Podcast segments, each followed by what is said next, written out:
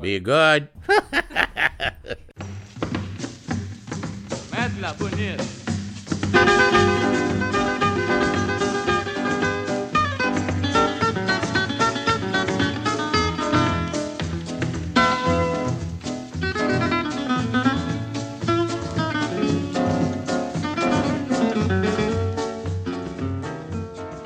Hello there, friends and strangers. Welcome to the Monkey Tooth Podcast. It's your pal, Andrew.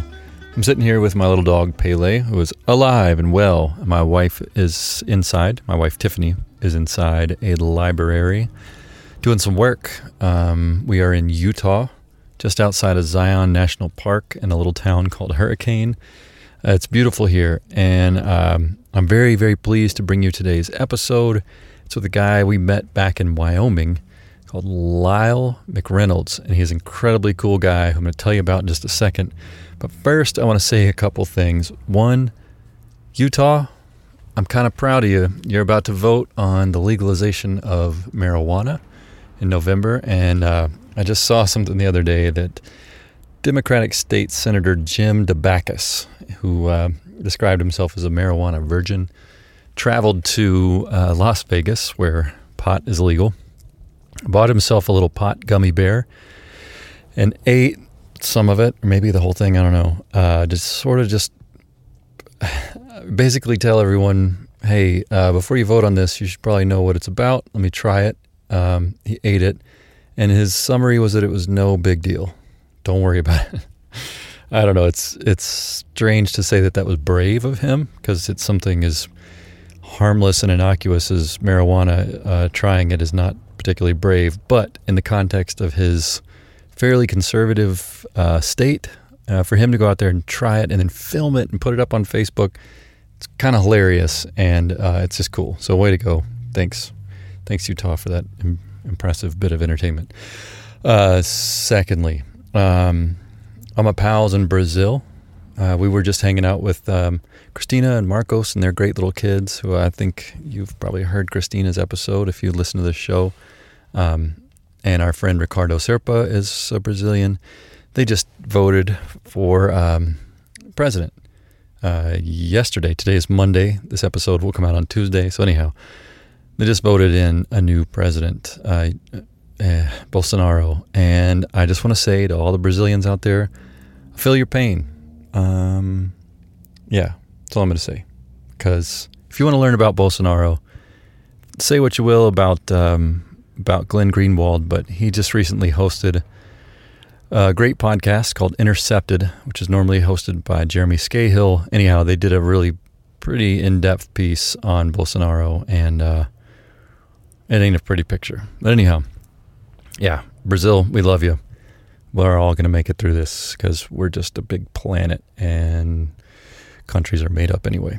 All right, so enough of that. None of that has anything to do with Lyle McReynolds who um, was and is an incredibly kind and I know I say this all the time, but he's a thoughtful guy who invited us into his home and let us uh, stay there for many days. He and his wife Amy, they have a um, uh, an exchange student, or they had one when we were there, a guy named Juma from Argentina.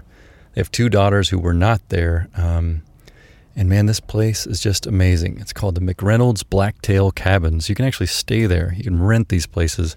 If you go to McReynoldsBlacktailCabins.com, um, you can see what we're talking about. I've put up a bunch of pictures of this place in the journal under Wyoming. Um, anyhow, I got, I got, the opportunity to sit with Lyle for uh, coffee and ask him a bunch of dumb questions and uh, uh, just kind of tell him how great I thought his place was over and over and over again in this podcast. But he's a um, he's an insightful guy with a lot to share, and I'm I'm glad I got the opportunity to put a mic in his face, and I'm very glad that he agreed to talk to us. Um, yeah, we just had a, a, wonderful time with him. So I want to thank him, and I want to thank um, the Osmonds, Mary Lou and Steve, who uh, you heard from Steve and his daughter uh, a few podcasts ago. They're uh, both artists. Really, really cool. If you want to check that one out, um, it is. Uh, it's worth listening to. Anyhow, they hooked us up with the uh, McReynolds in Moose, Wyoming, and uh, we're so so grateful for that. And I hope you enjoy this episode. Um, it is uh, it's coming up time for us to take a small break in our journey. Um, we have encountered a number of unexpected expenses, which are um, pushing us to take a small break and make a little bit of money so that we can safely travel down south and hope to make it back with a, some degree of um, reasonable expectation. So, yeah, uh, in a few weeks, we're going to be stopping and working. Uh, we'll be in the LA area in Malibu. So, if anybody in that area wants to meet us or knows of a job or anything like that that either Tiffany and I can do, feel free to give us a little note mtp.dog forward slash contact, or you can reach us on Instagram at Monkey Tooth Podcast or Facebook, all that sort of stuff. Yeah. Uh, or you can leave it in a review. That'd be so nice if you said, Hey, we really like your show. Here's five stars, and my uncle's got a massage therapy place that would love to have you. You know, whatever. Okay, that's enough of this. I hope you enjoy this episode. Lyle McReynolds coming at you from Moose, Wyoming. Until next time, bye bye. We're sitting in your 1937 log cabin built by cowboys who did not know necessarily how to build log cabins, but they, they pulled it off. And your grandfather purchased it in what year? 1947. 1947. And it's been a work in progress ever since. Still going, yeah. Yeah. Uh, this is absolutely beautiful. And this is part of uh, your rental empire. The uh, McReynolds Black Blacktail Blacktail Cabins, McReynolds Yeah. Blacktail Cabins. You have which is an affiliate of Percy's Pool Hall and Daycare. Yes, yeah. Percy's is. I mean, there's just so much. I've I've attempted already to describe art on this podcast, failed. Uh-huh. Uh, I've tried to describe feats of athletic prowess, failed at that. to even begin to describe how cool your place is, I haven't got the words to really properly do that. You want to tell everybody what, where we are and what this is? Um, It's actually, huh, it's an emotional question. Yeah. Four generations. Uh, my granddad found it, made money in California, came to Jackson Hole and bought land. He found it and he bought a, some farmland next to it. My mom, he said, Mary, you should buy that. You should buy the house with your savings. So she bought the house and the five acres that I still have and is now my children's. Um, and what was on here when she bought it was a log cabin. I think it's 1,200 square feet that was unfinished. Um, like I said, built by cowboys. The roof didn't cover the ends of the purlins, which are the roof logs. And so the rain sat on them, so they'd start to rot. It's like buying a buying a hat and turning it around backwards. Still something I don't understand. Uh, that's the way this roof was. Um, so she she bought it 47 and basically my granddad lived here. I came up as a child born in 52. So I came up in the late 50s and early 60s um, visiting in the summers and hated it. Didn't have any mobility. Had to walk around, no bicycle. Uh, went to town once a week. Pretty boring. And but granddad also bought land in Laguna Beach. Oh yeah. Man had good taste in land. Yeah, And uh, so at one point in time, we ended up in Laguna, went to high school down there and a few years of college. And as Robin Williams said, if you were there in the 60s, what was it? What was his comment? If you remember, If you remember the 60s, you weren't there. I think I remember about half of the 60s. so you're half there. yeah, it was it was great to be in Laguna. Easy for me, hard for my parents. Uh, but then I came back up here in uh, about 1972 and looked around and went, oh, yeah, this'll do. Um, and I've been kind of the first, I bet the first 15 years, I didn't do much. I had fun. I had a lot of fun. And then uh, at some point in time, the responsibility kicked in, and it was like, better start taking care of this place. And I built a guest house, which is at the other end of the property. How far away is that? Looks like about a hundred yards, maybe. Good, at least 100 yards. Um, and it's a nice modern house, I did all by myself. Um, I've learned out how, how to work by myself. That's just easier that way. And uh, but it's very different from the log cabin that we're in. Um, this has been going under constant change. Think I've remodeled the bathroom three times. The kitchen's in its third generation. Uh, the basement failed. It was a partial basement, basically a large mechanical room, and no rebar in the concrete. And there was even at one point we found a post buried inside the concrete wall that had to expand and contract. It's just the nature of the material. So it full length crack up and down the concrete wall. Just a wooden um, post. Just a wooden post. And I could never concrete. understand what it was in there for. I had a reason, but um, I've learned. I've become a structural engineer by education, not by schooling. Um, I have no idea what the post was there for. But uh, the uh, so anyway, we I bought a potato piler and cut off the conveyor belt portion of it and stuck it down in a corner of the house and myself and a couple of amigos started digging and we could only work spring and fall and it took nine years but now it has a new foundation under it we, we've talked a little bit about about money and work but what i see in you you have a very healthy relationship with the idea of money and wealth and work. Uh, you know, you your idea of wealth, from as far as I can gather, is not tethered to money at all. No, it's the during the solstices when I remember saying um, a woman was here. Uh, a guest of a guest do not get invite guest. I think that was the the towel. Um, but some uh, a third party was here, and they were very wealthy. But it was like, hmm. And after they left, the, our little core group was talking, and I said, nobody is more wealthy than we are. Nobody has more wealth. Uh, we have family, friends, live in a pristine place, yeah, um, and know it, and have traveled enough to go, wow, we get to live here, yeah. and uh, so nobody's wealthier than we are. No, and. and I mean, the fact that one, you have land to pass on, it's been passed to you, and you're going to pass it to your children. That's amazing, mm-hmm. and that's if you're going to look at f- the things that are actually physical wealth. There's there's land, there's labor, you know, and this you've done the labor, right? the land shows it, and you're going to pass it on to your kids.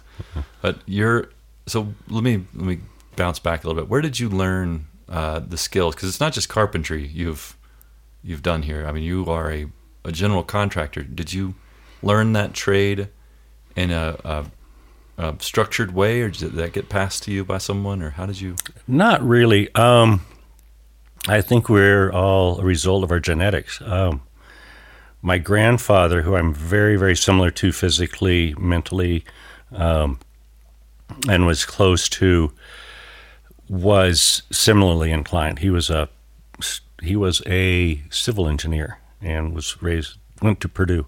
Um, and when I came to Jackson, I looked around. My brother was here at the time, and he was a plumber. And he said, "Well, I can get you a job. You can go work as a laborer." So I started shoveling, mm-hmm. and that was uh, you could find work all summer long, real easy, and then collect unemployment in the winter and go skiing. it was I don't know. It should have been illegal. Yeah, but it wasn't. Was it was, the there was no work in the winter, especially if you weren't that skilled. Uh, but I liked it. I liked the teamwork of construction. Um, I liked the fact that you and a good crew. A question would come up: How are we going to build this? And everybody could chime in, and you'd pick the best idea, and that's what you'd do. Yeah. And if that wasn't the way the crew worked, I could find a different crew. Um, plus i'm a good teacher. I've learned um, when i teach people it's like here's the tool here's what you're going to do here's what you need to watch for. You do it. And um, so that's that's kind of where it all came from. That's the teaching of the children. It's like here's the stuff. You figure it out. Yeah. You decide yeah. what your idea is you know? You it's not a wrong idea, but what about these elements? Do do they play into your idea? And maybe you want to change it a bit. So, Yeah, I, I got the pleasure of watching you teach some uh, adults and children how to play pool at your pool hall, which is also on the property. Uh, and it was cool the way you did it because it wasn't, let me show you how it's done. It's like, let me help you figure out how you're going to do it, which is a cool way to teach anything. But I think the, the in my opinion, on this property, the, the greatest uh, example of something that you've taught and you've passed on is the A-frame that your daughter built.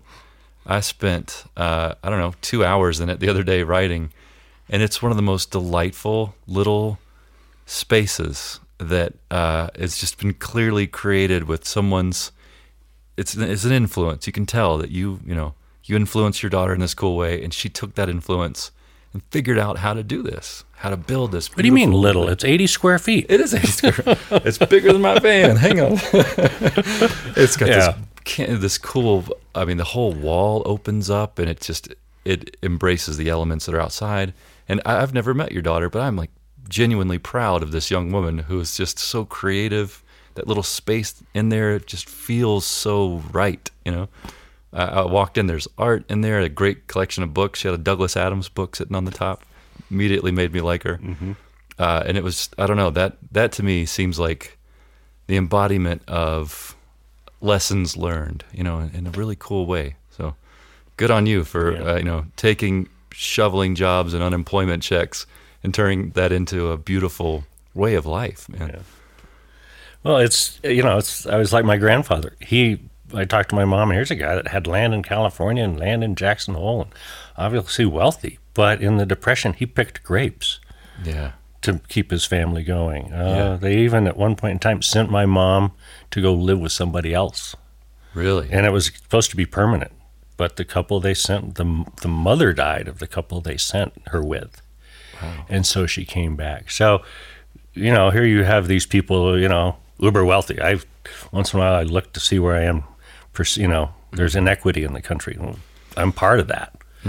Um, I'm at the top end of that. But you kind of go, well, now, you know, I've shoveled. I did a lot of digging. Yeah. It wasn't good, nice top, wasn't topsoil. No, You know, yeah, it was in the rocks. yeah. And uh, I've never stopped working. So, you know, it's, uh, I wish everybody could have a little slice of this, but Yeah, I, I, I will say we've maybe been sitting here for about 15 minutes. This is the longest period of time I've seen you seated since we've been here. You are a, you're moving, man, and you've got a lot of projects. You got a wedding coming up here. I don't mean to create any anxiety Right. for you as you're sitting. I want you to continue to sit for at least a little while. But you, I mean, you are a busy dude. You got a lot going on in this place. I mean, you've got uh, you're managing the hyd- the hydrodynamics of the the area. You've got like a couple creeks running through here. I, mean, you, I can tell you just really enjoy doing this work, and it's uh, it's encouraging. Oh, it's realizing what it is, having traveled to been a little bit of Europe, um, quite a bit of Central America, and we got to go to Bali with the family and the Wheelers. We got to go spend Yeah. a month in Bali and Indonesia. Uh, when you come back, you can look around and go, "Wow, are we lucky? Better take care of what we were, you know, what's part of us." Yeah, And uh, but I, well, I'm again wealthy. Yeah. I know what I love, Wealthy and I get matters. to do it. yes. It's encouraging to see someone work as hard as you guys do, and and your wife. I mean, Amy is not sitting around watching you work; she's working as well. You guys have a cool, cool thing going. It's a good partnership.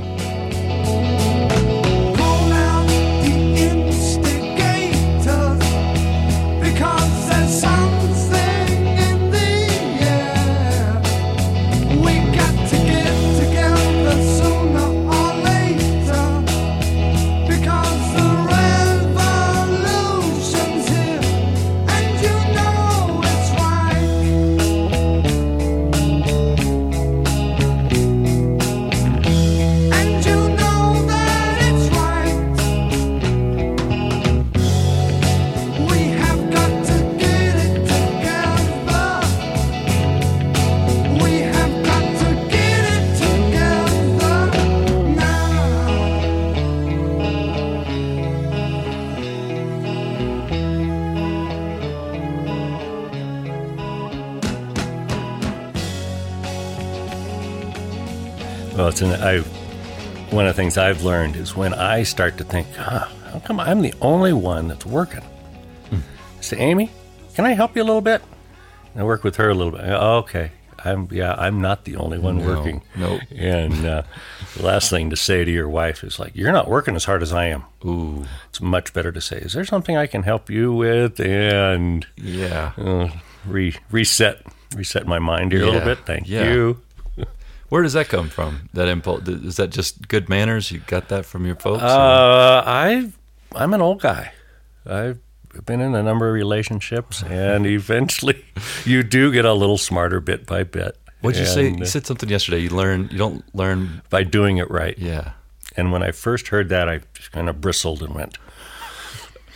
And so I try very hard not to learn everything by doing it wrong. Mm-hmm. And uh, so, and you listen. Yeah. You listen when people talk. You listen, Yeah. and regardless of their age, what's uh, that's key. You, you seem to read a lot too. I mean, I've noticed you've got uh, just a small library here of books, and I, they look read to me. These don't look like display books. They've got thumbprints and ruffled pages, and Yeah, uh, grand again. Gen, you know, we are a result of our genetics. Uh, my grandfather had, and I think it was a time when you bought books and kept them because that was your where you got your information. That was the media. There was not television. Radio was in infancy, and he was, he was pre-radio. Um, so there are always books there. My mother was a voracious reader. I am a voracious reader. Lexi is makes us look bad. she's the youngest daughter. Yep Yeah. and uh, you know just there are joys that come from that. I remember telling my mother once i said yes i'm a voracious reader. And she goes i think you're using the word wrong. I said huh. Got out a dictionary opened it up and what one of the this example they used for the word ferocious was as in a ferocious reader. Like, like gotcha mom. Gotcha and, now. uh, it's I don't listen to the news. I read every bit of news I can get my hands on. A couple of news magazines, mm-hmm. and um, on the internet, I read every day, which I've always done. I, when I was in high school, first thing that came in through the door was the L.A. Times. Mm. I'd start with the comics, but I read most of it, and so school was easy because I was had just read a whole wide variety of information, and um, so now I don't want somebody else's opinion about what's going on in the world. I want to read multiple people's opinion Yeah. and form my own understanding from those many sources. Yeah. Um, I think that's the danger. A lot of danger people have fallen into is here's my single source of information. This is what I think. Or here are 12 different sources that all agree with your opinion. Yep. And here's how we're going to reinforce what you already think you believe. And, Right. yeah, you've got a media literacy that I, I it's not, it does take work Yeah. to be media literate because it is very tempting and very easy to just say, oh, there's the news. I know now what's going on because you want to just trust. You just want to accept it and questioning that. If I can figure out work. which of my oldest cars I can put this on, the bumper sticker I wanted probably have to take two bumpers to two bumper stickers to fit it on would be, uh, just because you believe doesn't make it true, Right. and that's everything. That's Yeah. absolutely everything. Don't believe everything you think. Yeah, There was something you said to me the other day. We were looking at your greenhouse, and um, you were showing us the plants and all these great things growing. And I, I was asking you about the structure, and you said something about the guy who built it. the guy, the original engineer wasn't very good, and uh, that it was going to need to be rebuilt. And of course, I was the original engineer. I started building it when we had a frost August first. When I first got here, uh, there was less than thirty days of guaranteed frost-free uh, weather, and uh, so August first, we had had a fairly large garden, and it just got hammered real hard frost. And I was like, I don't have a building project. Let's get a backhoe. And so we dug a, the bank out and put this greenhouse into uh, the bank. So the backside of it's covered with dirt. And a good engineer would have uh, built that a little differently. And uh, So anyway, it's still there. Yeah. and it's been through a couple of different uh, screen uh, glazings. Started out with visqueen and eventually ended up now with thermal thermopane. So Yeah. it's a real nice glazing. Um, but the back wall needs to be dealt with again. Yeah. And uh, hmm, give me something to do. Yeah. What? So what? I- One of the reasons I really wanted to talk to you. I mean, one, I just like you and I enjoy talking to you. But you, um, there's the difference between wisdom and intelligence. There is a distinction and a difference, and you seem to embody wisdom. Just to be able to look at something you did 20, 30 years ago and be able to admit you did it wrong. You know, and to say that phrase that the original engineer wasn't very good at this, that to me is wisdom. That's uh-huh. like, that's a, and you apply the wisdom all around. And I think that's why this place is so cool. I mean, of course, it's going to be cool because we're under these Right. beautiful mountains, but there's there's a little something extra. I mean, there are teepees that you put up yourself. There's even your outhouse. even the outhouse has some its own little artistic, kind of creative, thoughtful twist. And that I don't know the whole. Sorry to just be kissing your ass this whole podcast, but the It's a cool place. it it is. really, really is, Yeah, man. And, and just the whole scene that you've got set up here, to me, seems wise. And um, I know this is a long way to say this, but you uh, during the eclipse, you're uh, probably infamous in this valley, in this in the whole here for your take on what everyone seems to have in the beginning been afraid of. All these people just showing up for this one day, and where are they going to poop, and what's going to happen, and the fear that this hippie element was going to come to Jackson Hole and stare at the sun. Your take on it was really cool. Do you mind sharing how you handled the eclipse? Um, No, it was a it was a ton of fun, but I was like everybody else, you know, the the paper and the park service and the local uh, emergency responders were like, "Oh, we're going to have a horde of people in here. There's not going to be food in the grocery stores. There's not going to be, you know." Uh, emergency response. If you need to get into town for a medical thing, you're not going to be able to get there. We got to have extra helicopters. So everybody's like, "Ooh, man, this to be a pain. And, uh, but you started talking to people, and, you know, once in a while you'd run into somebody goes, Well, I hope it's a cloudy day. And it was like, Really? Huh, something that is, huh, it's kind of a weird deal. And started thinking about it and going, Well, and of course, you know, Charlottesville had happened, and there was, you know, if, if you're aware of what's going on around, it's like, Well, wait a minute, this isn't going to be that this is going to be kind of cool. And actually, you know, and I, I eventually wrote this thing and sent it a letter to the paper that describes most of this. But uh, it's like, I, this is a science infused event. Uh, people that come to this, you know, it's not white supremacy, it's not religious fanaticism. It's, um, this is probably pretty cool. And I started researching it. My wife was like, I can close my eyes for two minutes and it'll be dark. What's the big deal? And I said, "Oh, you know, that's not what I'm reading. I'm reading people who really think this is pretty cool. And so I started coming around going, actually, I think these are my people. I don't know why I get emotional. Maybe I'm a, it's just part of being an old guy. anyway, so these are my people. And uh, I mentioned this to a guy. I was building a house in Idaho at the time, and uh, talked to a guy over there at the lumberyard. And said, "Yeah," and he goes, "Oh, you know, there's a little hippie element involved." And I went, "Yeah, like I said, these are my people." and so people are putting up no trespassing signs around the valley and hiring teenagers to be their security guard at the entrance to their subdivision.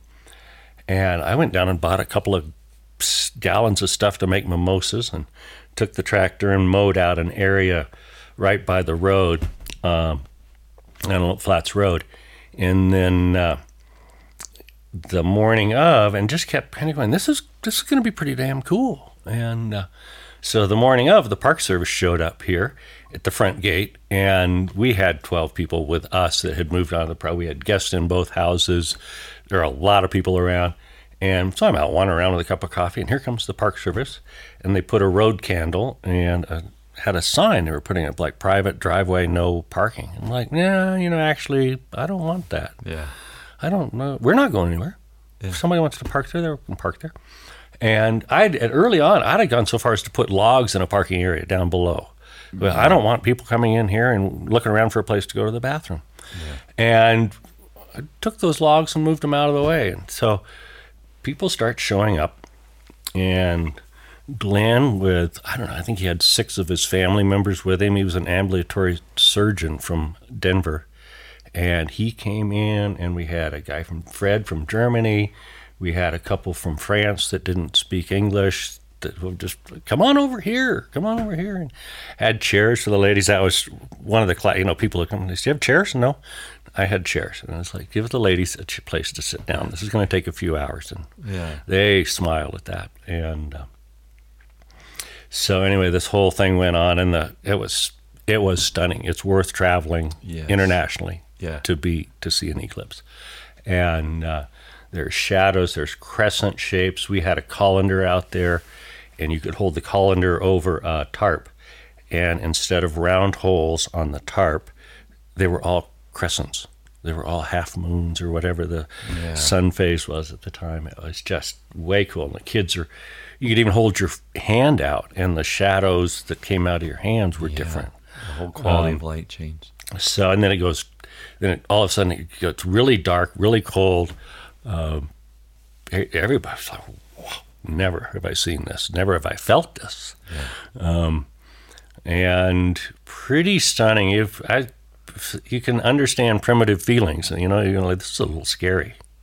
Um, but, uh, and then after totality, sun comes back out a little bit, and everybody goes, okay, it's over and they all leave.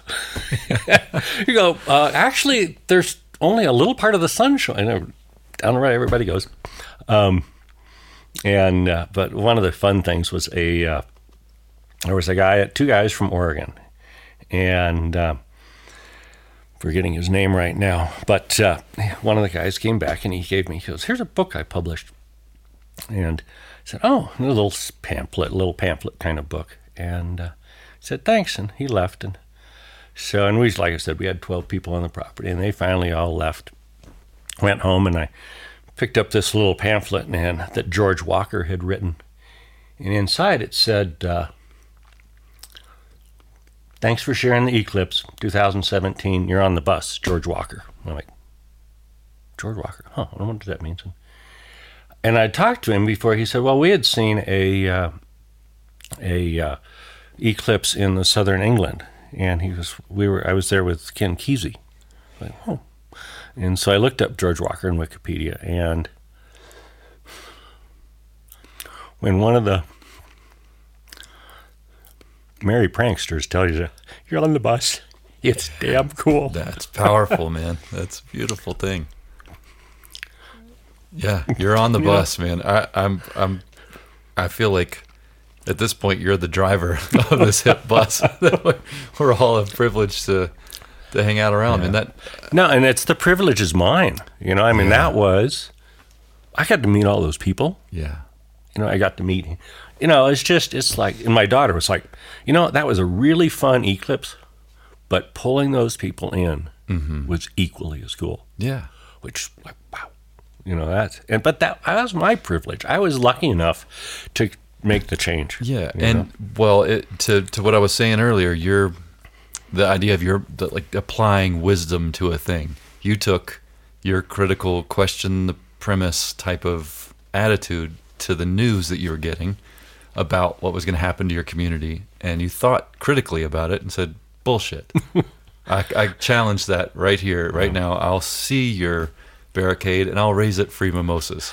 Yeah. And you enriched your experience and the experience of everyone who came here in a way that no one else got. You know, I mean that you you and you therefore were on the bus. Yep. You know, you you you got to see things you would not have otherwise experienced. You learned something from it. You had a great time, and that's that's how I was introduced to you. Was uh, you, our now mutual friends Steve and Mary Lou were, uh, were talking about their kids who came here to experience the eclipse with you, and that's one of the things they really loved about it. You know, we we had all seen the eclipse together, but we didn't talk about you know the phenomena of the sun being eclipsed by the moon. We talked about how cool it was that you invited all these people into your property, all these strangers, and you just you bucked the system and said, "I'm not going to be afraid of this. I'm going to embrace it."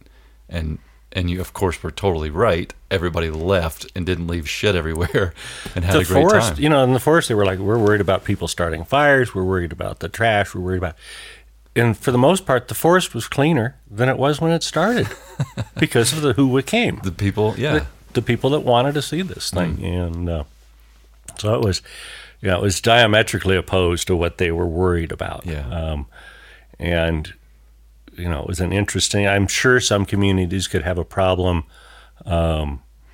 you know, if you're right next to a big city, we had people come up from Salt Lake, uh, and it was a long, Yeah, very crowded drive to get home for them. Um, but in, you know, maybe somebody had trouble, but we certainly, as a community, we did not have any trouble whatsoever.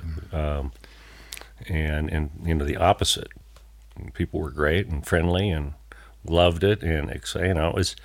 I wish we could do that every year. yeah, yeah. I did too, man. Yeah, It was every just- we had people from uh, you know we had we had all sorts of political people on the property. Political, by saying political, uh, we had all sorts of people on the property on different sides of what is now a political line. It didn't matter. Mm-hmm. does not matter. It didn't matter. Yeah. you know, it's just It's a good reminder to look up. Mm-hmm. You forget what the line is when you're looking up. yeah. So lo- let me talk about a little bit, if you don't mind, about Mm-hmm. your daughters. You've got uh, Brianna Brianna's in college, right? Yep. You've got one in college and then one who's on a foreign exchange in um, Sweden, in Sweden, and you now have a foreign exchange student living here, Juma, right? uh, from Argentina. right. So you guys just cannot stand not having a whole bunch of stuff to do. No, I well, we enjoy having a whole bunch of stuff to do. Yeah. Um, if you can, you should. Is what is why Juma is here. Um, our daughter found this the Rotary Exchange program kind of accidentally at school and went and looked and said, "I want to do this," and then worked at it. Worked very hard at getting the applications done, writing the essays, and going through the the process, and Learning worked hard at language. pushing us oh, to Oh, do yeah. that, and then starting on her Rosetta Stone to try and speak Swedish. So we have signs in the in the studio of with all over the I love that. various places that are in Swedish. Yes. Yeah, and it's like bedroom. Yeah, yeah, okay, bathroom, bedroom. Okay, I, I can go along with that. Um, but uh, so just before she left, she received an email saying that one of the the first host family for the incoming student um, couldn't couldn't take them, and we were like, well, if this was Lexi and her host family couldn't take her, we'd sure hope somebody would step up. So let's, Let's step step- up. yeah. And um, so he arrived, I guess, five days ago. Yeah. Maybe one or two days before we got here. Yeah. And uh, he sat down yesterday for lunch, and he's like, "This is the first lunch I've had here because he's." Went practicing. He's going to climb the Grand Teton. He and Yeah. then Lexi said, "Keep him really busy." Yeah. And teenage boys, that boredom is a very dangerous thing. Indeed. So that's and it's it'll be good for me. My take on this is I'll work here and never go anywhere, but you know, let's go canoeing. Let's go. Uh, I've got there's some lakes here you need to see. There's a, Yeah. and it gets me. I know the place. Why don't I go? Help me enjoy it. You know, yes.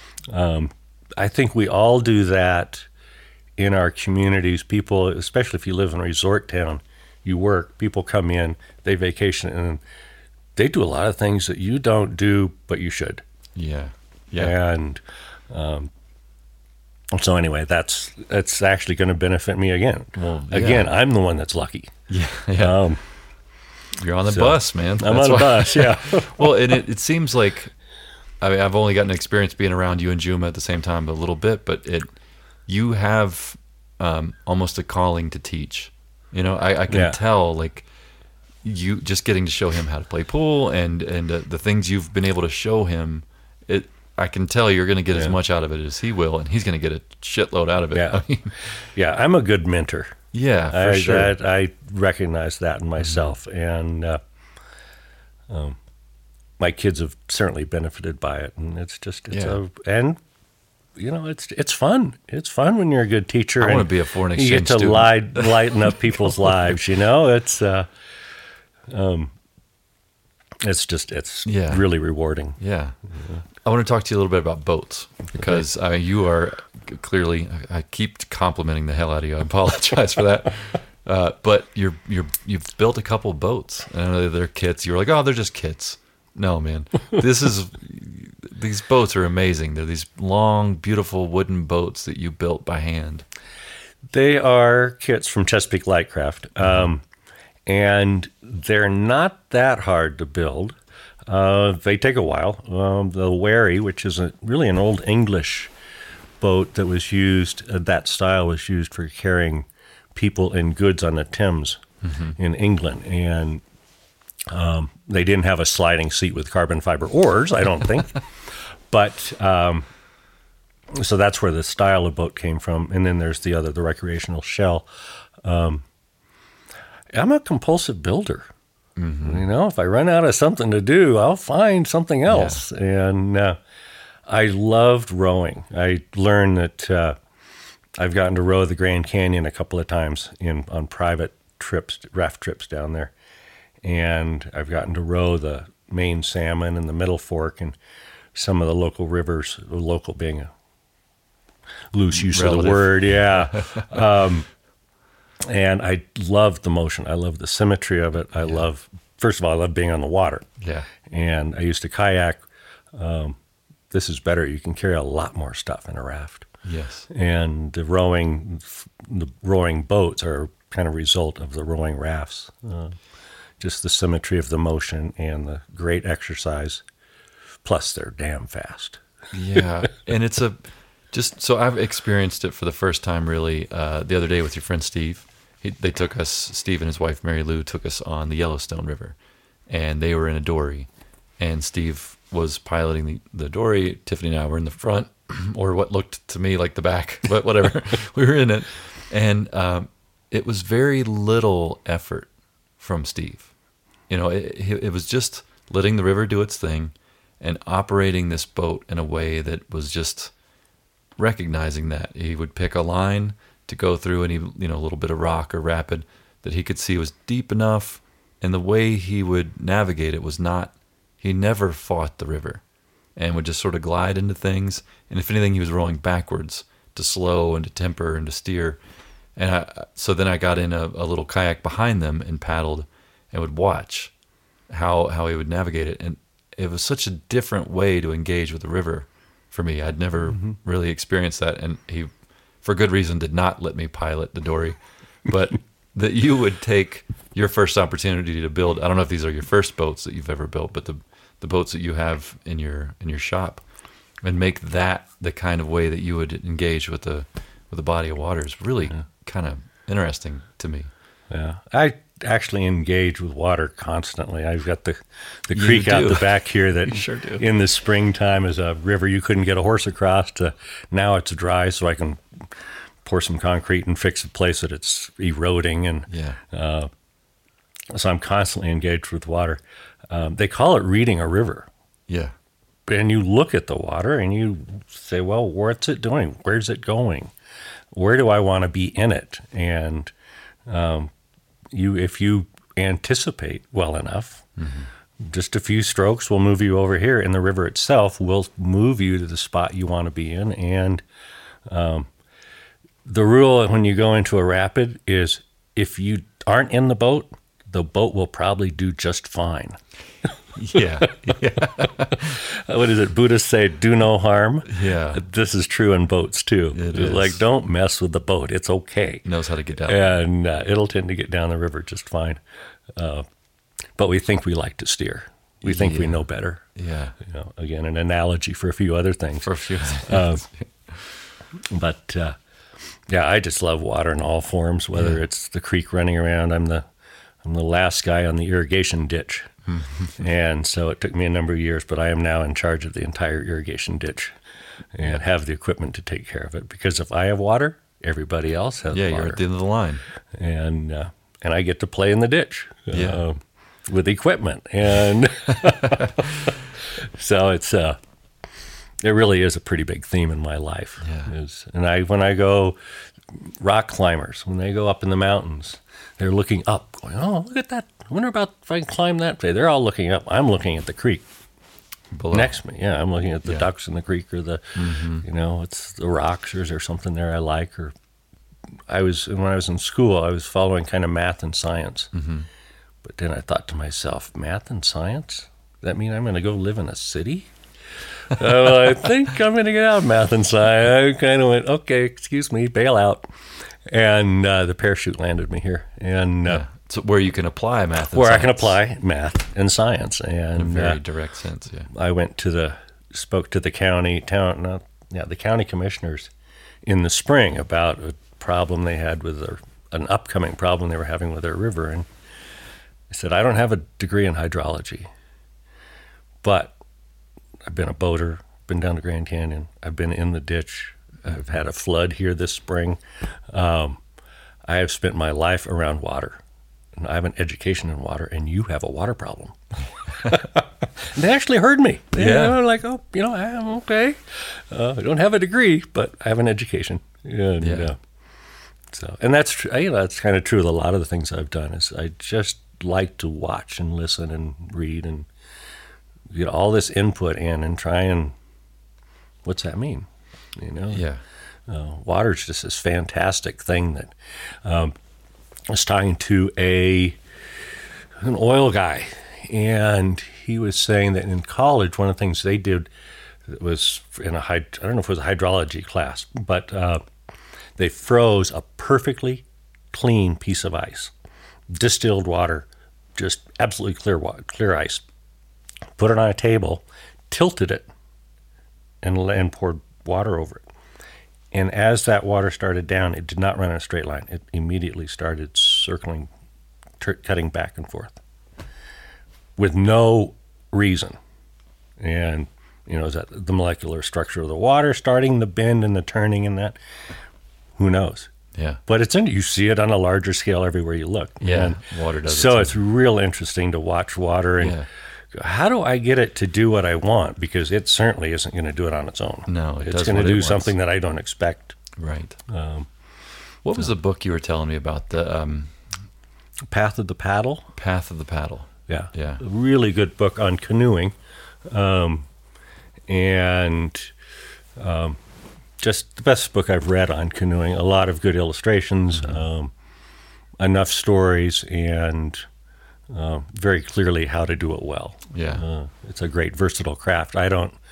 My father-in-law owns a canoe, so I don't need to own one. Yeah. It's here in my yard, but uh, it's not my favorite boat, but it's clearly the most versatile boat. Very. Yeah. And Amy and I started out canoeing a lot, and we canoed almost all the rivers. Anything that we could float the canoe on, we Yeah. went wandering around on. And uh, in fact, that was my best first date, not just for her, but for um, take a canoe, and you take a cooler, and I liked a chicken-based gazpacho, and a couple bottles of wine and stemware Oh. and you put in up at Pacific Creek. In the first eh, couple hundred yards, 300 yards or something, you got to make it around the corner. Then you turn and face each other. You don't canoe by facing in the same direction. People got that all wrong. yeah. You turn and face each other. You put the stemware between your toes so it doesn't tip over. Very nice. You look downstream and go, hang on, two strokes, we're good. Okay, let's talk and have fun and Yeah. eat gazpacho and drink wine and oh wait a minute two strokes we're good it was a great first date That's fantastic. there were usually second dates after that one Yeah. yeah That's good to know. That's good to know for somebody out there. It's not going to do me any good. no we're both married and, but it's uh, great memories and it was so much Yeah. fun you know people just Yeah. that's uh That sounds like a good date, period. Yeah. it's your first or hopefully not your last. Right. I can see certainly a canoe ending up being someone's last date. As it's one of those things where it's cooperation is sort of, you know, yeah what was it you don't learn by doing it right you Yeah. can learn a lot in a canoe You can learn- hopefully you don't end up getting hurt or Yeah. Uh, I hear it like tandem bicycles, uh, canoes, and travel with a with a partner, a potential mate are are, are really good ways to. They're Fil- good filters. good filters Yeah, Yep, yeah. really good filters What's your definition of work? Hmm. Um, I guess work is what you have to do for money. Um, I work a lot around here for nothing, but I don't think that really qualifies as work. Nobody would say, "Oh, that's too bad. You have to do that." Yeah. Um, what was it? Gerry Spence, this very high-powered lawyer that I knew once. He goes, "You know, the guys that ought to get paid the most are the ones on the assembly line. Anybody that's doing the worst job out there, they're the ones that ought to get paid the most. That's work." Um, I, you know, I put in my forty hours a week for forty years or whatever, and. Uh, so I worked, but it was so much fun to be in a good crew building a house, Yeah. and we always had work. Uh, there were some times when it got really cold. Um, that wasn't so good. I remember, you know, well, I'm going to take the week off. It's going to be 20 below. There's no way I'm going working on this out working outside. yeah. And after a week, I'm running a little low on my money. Back on the It's still site. 20 below. Okay, here we go. And uh, I remember we're putting in windows, big west-facing mountain view windows on this house, and I stand, you know, up two scaffolds high and or three, and I had a one-burner Coleman stove sitting next to me, and I'd warm my fingers up, Yeah. and that way I could actually kind of, I didn't have to go somewhere to warm up. I could just, just if I right get my there. fingers, keep kind of moving forward, and it was not my favorite. Oof. And uh, Well, let me ask you about that because you, um, I mean, you've clearly done a lot of this work by yourself, and you really enjoy working with a good team. So, how, where's that balance for you? What do you miss that working with a team? Not thing, really. It's part of it's economics. True. I know I can if I don't pay somebody, I don't have to go earn that money. Yeah, you, you said something to me yesterday that I thought was hilarious. You're like, I could get someone to help me, or I could just cut a piece of plywood and stick it right there, and it's a lot cheaper than paying someone to hold this thing. And I've also got to figure out how to do it. Yeah, You know that? Well, it's- I bet I can do this. And uh, you know, hanging, putting soffit, plywood soffit on that building down there. How do you hold the other end of an eight-foot sheet and still have it adjustable? You need somebody's hand. yeah, Or maybe you could cut a piece of plywood with a notch in it so the plywood could sit up there and it would slide back and forth on the notch. Oh, oh I got this. yeah. You know, so you put So the it- soffit up and you and you're not paying you don't have to go earn the money to pay for pay. the guy to hold Yeah. that of the plywood. And in lieu of the camaraderie and, and that sort of the community of those teams when you're building something, it's the all the creative problem solving is on you, and you, you I get to listen to rock and roll really loud. do whatever you want. yeah, Big stereos really helps build a house by yourself yeah. And you've got a hell of a record collection in your uh, in the in pool. the pool hall, man. Yeah. That was fantastic the other night playing, watching you guys play pool. And I'm I'm a terrible. I don't want to make it. I don't want to oversell it and make it sound like I was playing pool. I suck at pool. I was watching many other people play pool and Yeah. enjoying the good tunes.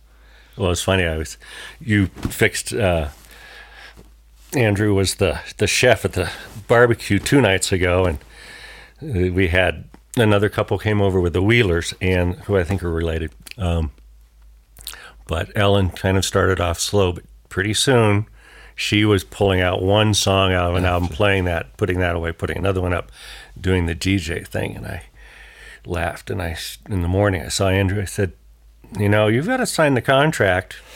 You know, you've got to cook for two days here. Ellen signed her contract to, To come, come back DJ. and do the DJ again. She was back last night Doing it again. doing the DJ again. Are you going to play pool? And she goes, No, I'm busy. I'm busy. you know it's rare to see anybody because nowadays you can just put on a playlist or that sort of thing. To watch somebody DJ with a single turntable and not just play the whole record and flip to the B side, just to, I mean, it was curated and it was so much fun to see how much fun she was having. It was Yeah. great. No, it's pretty entertaining. It's funny how people, different people, entertain themselves there. But the music, Mm-hmm. rec- vinyl and pool, just that's a great It's a good combo. combo, man. Somebody's always standing around. Hey, change the record. I'm shooting. Yeah, You know. yeah. Um, it's just a, it's a cool room because there's, well, I mean, there's pool, there's the record player, there's a rock climbing sort of situation. On the wall. on yeah, the walls. That was for Lexi. And early on, uh, it was a fun story. The uh, I don't know where I saw it. Somebody we we live in the mountains, uh, and there's a lot of climbing that goes on here. So at some point in time, I was aware of rock climbing practice walls. Yeah. And the children, both Brianna and Lexi, were four and six or something. Um, and so for one of the birthdays, I built two four by eight sheets with framing supported behind them and got holds uh, and mounted them on, and we just leaned them out against the tree where the tree house is now. Yeah. And you know, I braced them up there, and so the girls could anytime they felt like it, maybe they if they want to climb, they could there. climb. You know, here's that's what you do with kids, right? You, throw, you want this ball? What about that? You know, you want a boat? You want well, what? Find something that you enjoy, Yeah. um, and get excel at it. And um, multiple times, in the morning, would see the girls would get out of their teepee and walk over and start climbing, like not a stitch of clothes on them.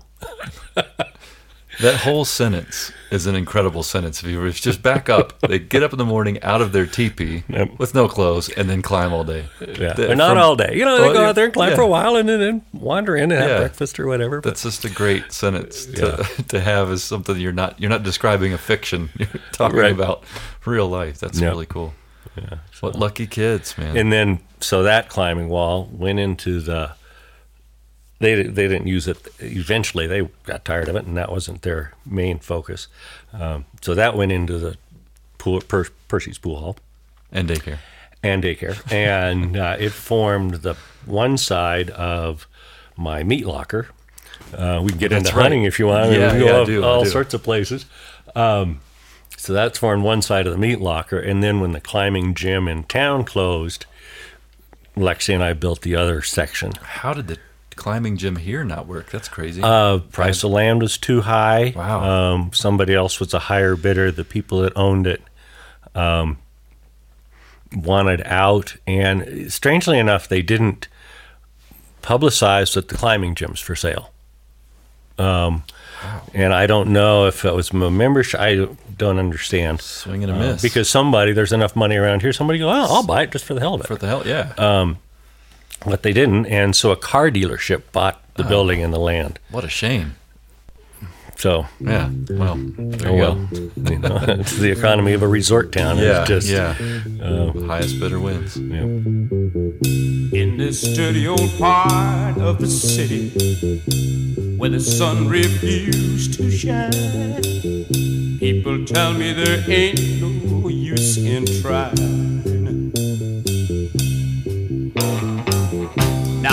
Girl, you're so young and pretty. And one thing I know is true. You'll be dead before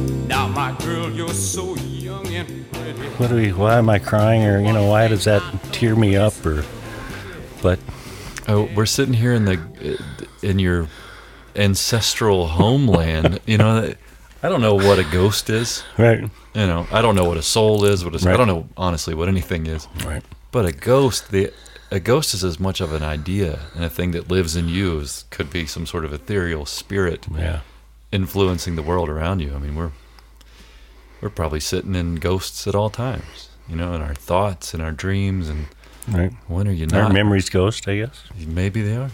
Maybe that's the best thing you can hope to be is someone's memory. You know, that's, oh, that's. that's how you make it. That's how you keep going. I actually have those in my shop. I've got Rutledge's hat. Rutledge was your grandfather. Nope, Rutledge Days was an oil man and uh, who was interested in talking, and I was the foreman on his house, and we continued that relationship for not as me being the foreman on his house. It didn't take twenty years, but um, he was just somebody that was well educated, well traveled, and had his point of view and his knowledge, and I was different. And but we both enjoyed talking to each other, and Yeah. we listened to each other, and uh, so you know the anti-silo. It was really interesting. And Mm-hmm. when he passed away, I said, I'd like to have Something. something off his desk or a hat or something. And Yes. so his wife Ginger gave me one of each, a little pencil holder he had on his desk and his hat, Wow. and he had a fishing hat. Oh, that's great. So that is now Lexi's adventuring hat. Oh yeah, it's passing along. That's beautiful. So, so good memories, you know, like that. It's just, it is a ghost. It's and I like, I love to pick up. I've got a sliding bevel square that was Amy's granddad, and it's for adjusting for measuring angles. Yeah. You find an angle and you can save that angle and take it to a saw or use it to take it to a protractor. Any so, uh, but that was, and every time I pick it up, you know, yesterday I took it to a job and said, "Grump, come on, help me." Grump. That yeah, that was what they called him, and that's uh, fantastic. it's just it's fun to Yeah. bring them up. And it's I don't know if that's a ghost or if that's a tool. That's just a memory of mine that Whatever it is, It's fun. It's with you. Yeah. That. Did, did you have a lot of older friends? Have you been the sort of person who had older friends as a young man? Or Um, I've had a lot of my neighbors were older people and that I respected the Craigheads, yeah, Frank and John Craighead, yeah. Those are some heavy hitters. Um, Some- and the Laubins, the people that literally wrote the book on the Indian teepee. Um, and so there were older people around. Frank's wife Esther used to write my mother and tell her how I was doing because as when I first moved up here, I wouldn't. I'm fine. Why would I need to tell my mother I'm fine? and so there were older people around, yeah. and uh, you know, I had both parents. I had my grandfather. You know, I had the extended family that I until I was 30 re- didn't realize was rare. Um, so anyway, it's Yeah, been no. good. It's been good, and there are they're not ghosts. There's there's help. There's friends. There's Yeah. A ghost, uh, yeah. It doesn't have to be something scary. No, No. not scary at all. It's just uh, I was laughing. I don't know. You saw my new front fence up there? Yes. I have a brand new buck rail fence. It's really cool. and uh, the old one was falling down. And my story was, if Granddad could see that, he'd throw my ass out of this place. He never let it look that bad. Never did, huh? And so I got my new fence up, and I made that comment to a couple of the neighbors, and somebody drove by and went, "Your granddad's smiling."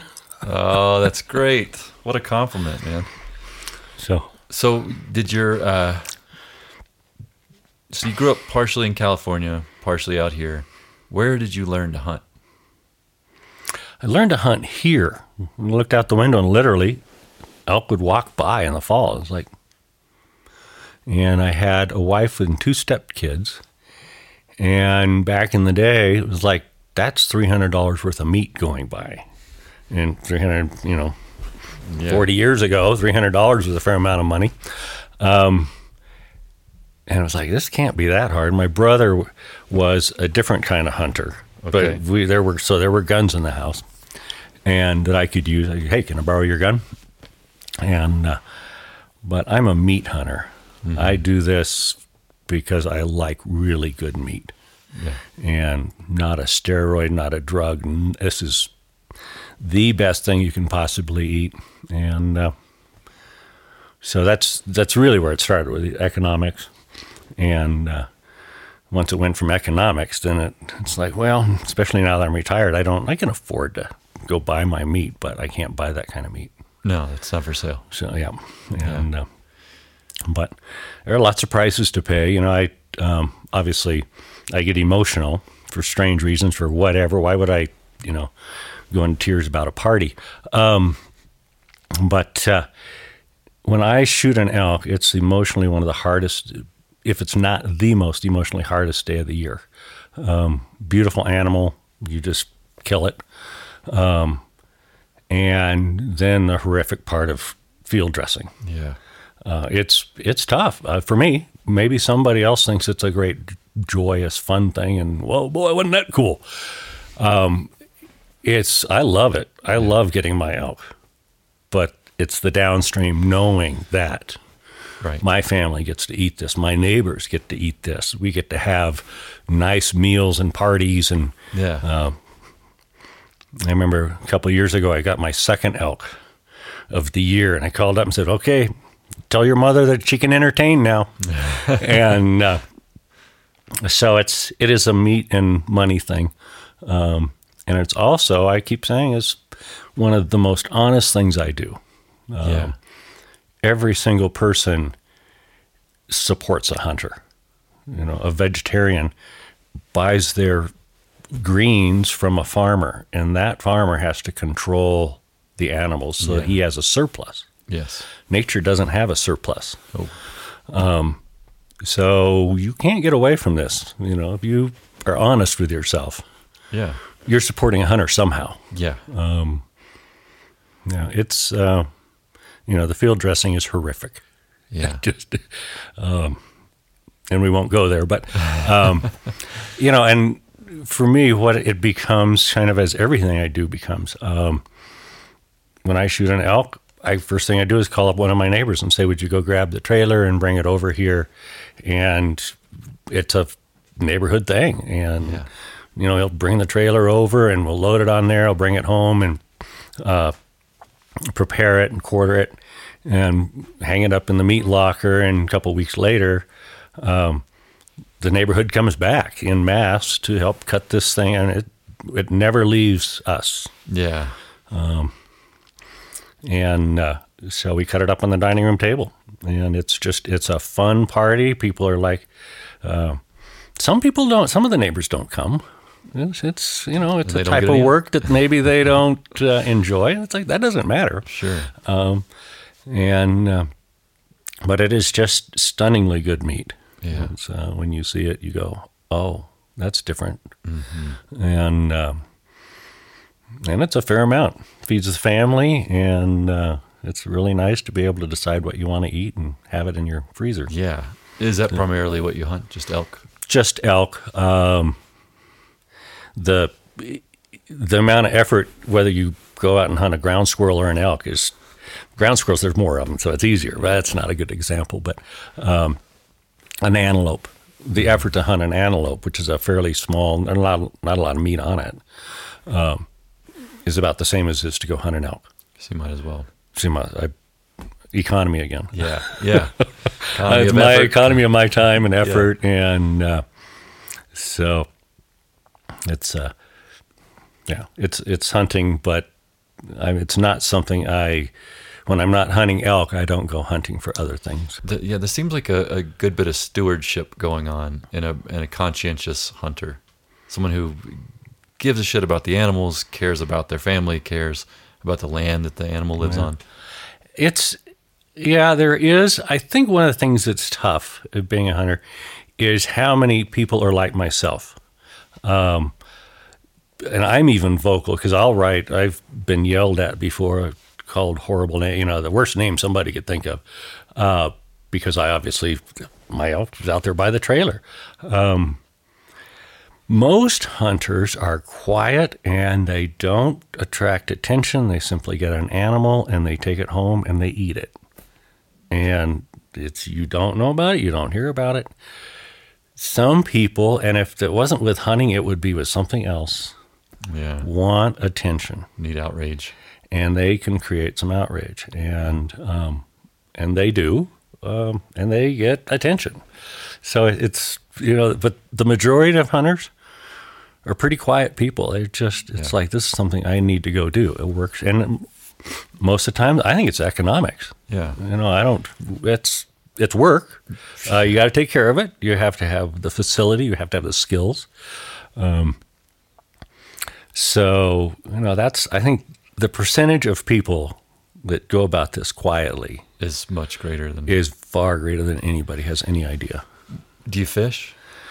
Um, not really. Um, I don't like picking the bones out of trout. So Yeah. Do you have you ever found yourself emotionally um, wrapped up in, in fishing?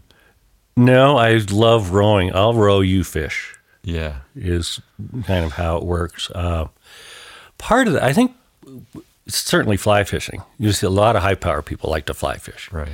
When you're fly fishing, your attention is focused right there on that little piece of water with that little bug on it. How do I get the bug back there and fool that? And so you're totally focused. Yeah. Everything else disappears. Uh, it's easy. It, it eases your mind. It's comforting. You don't have to worry about all this other stuff. Yeah. I don't worry about all that other stuff anyway. So I, don't need to do the fishing. You're thing. already there. Yeah, I'm kind of there, and uh, so I, you know, just it's a pastime that Yeah.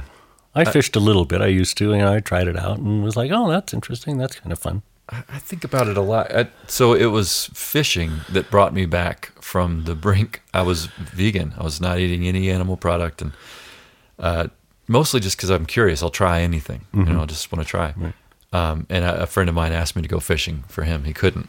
Uh, he was injured, and at one of his great passions and things is to have salmon from the Pacific. You know, Oh. so I went fishing for him, and uh, you know, in the act of tricking the dumbest fish in the sea onto the boat with me, uh, and that's what the fish is doing. The fish is out there fishing. Uh-huh. So I felt less, you know, I told myself that story that the fish is fishing so I could fish the fish. Let's justify this. But it was definitely emotional for me to pull the fish up and club it and then uh, gut it and feel it's the same thing. So it's it's interesting to me that we do this as a, our species. We can get very because a mammal has a heart like ours and has organs that look like ours and these sort of similar things and hair and skin. We can will emotionally invest in that and can feel something. But a fish we generally don't. And we will harvest fish in a way that if we did that on land, you'd go to prison forever. Yeah. You know, you could Yeah. not by the net scoop up many, many mammals and Mm-hmm. that sort of thing.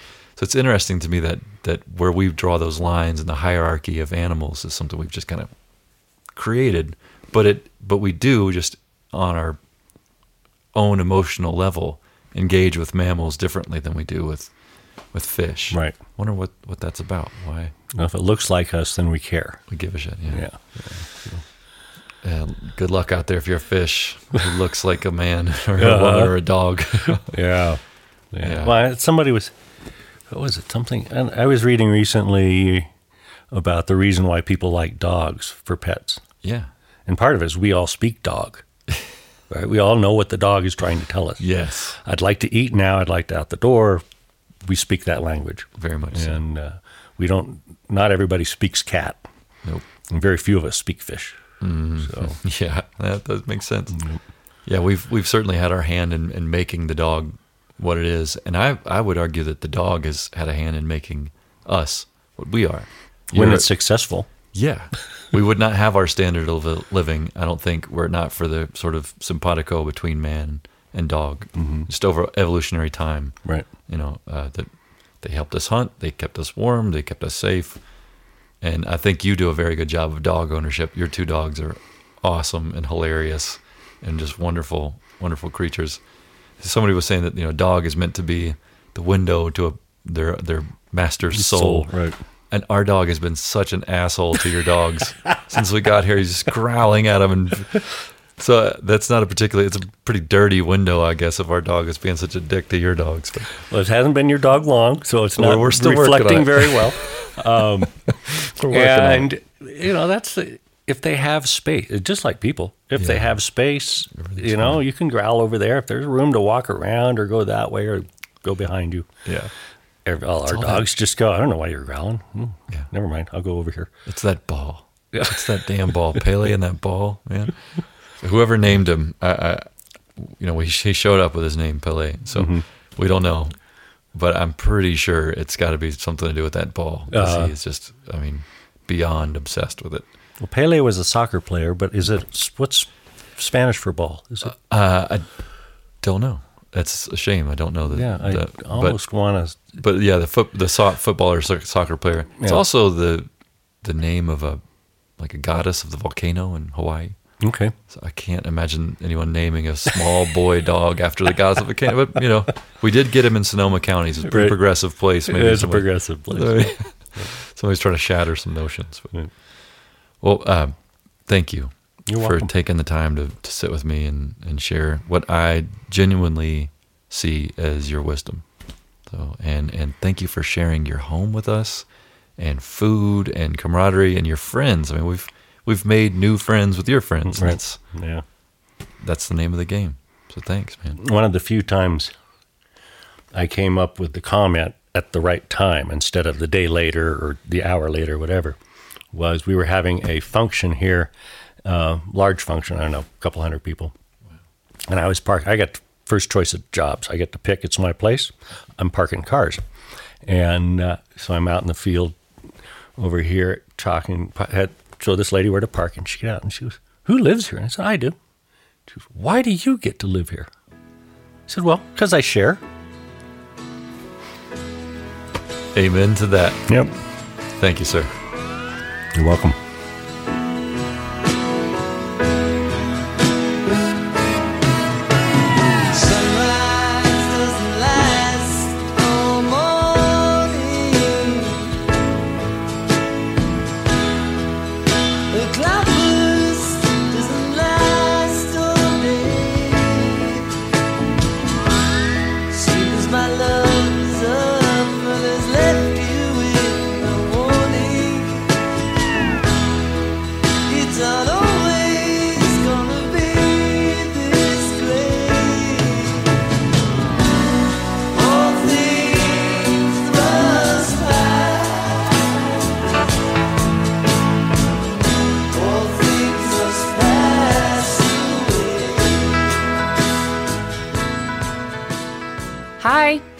Here, saying thank you for listening to the Monkey Tooth podcast.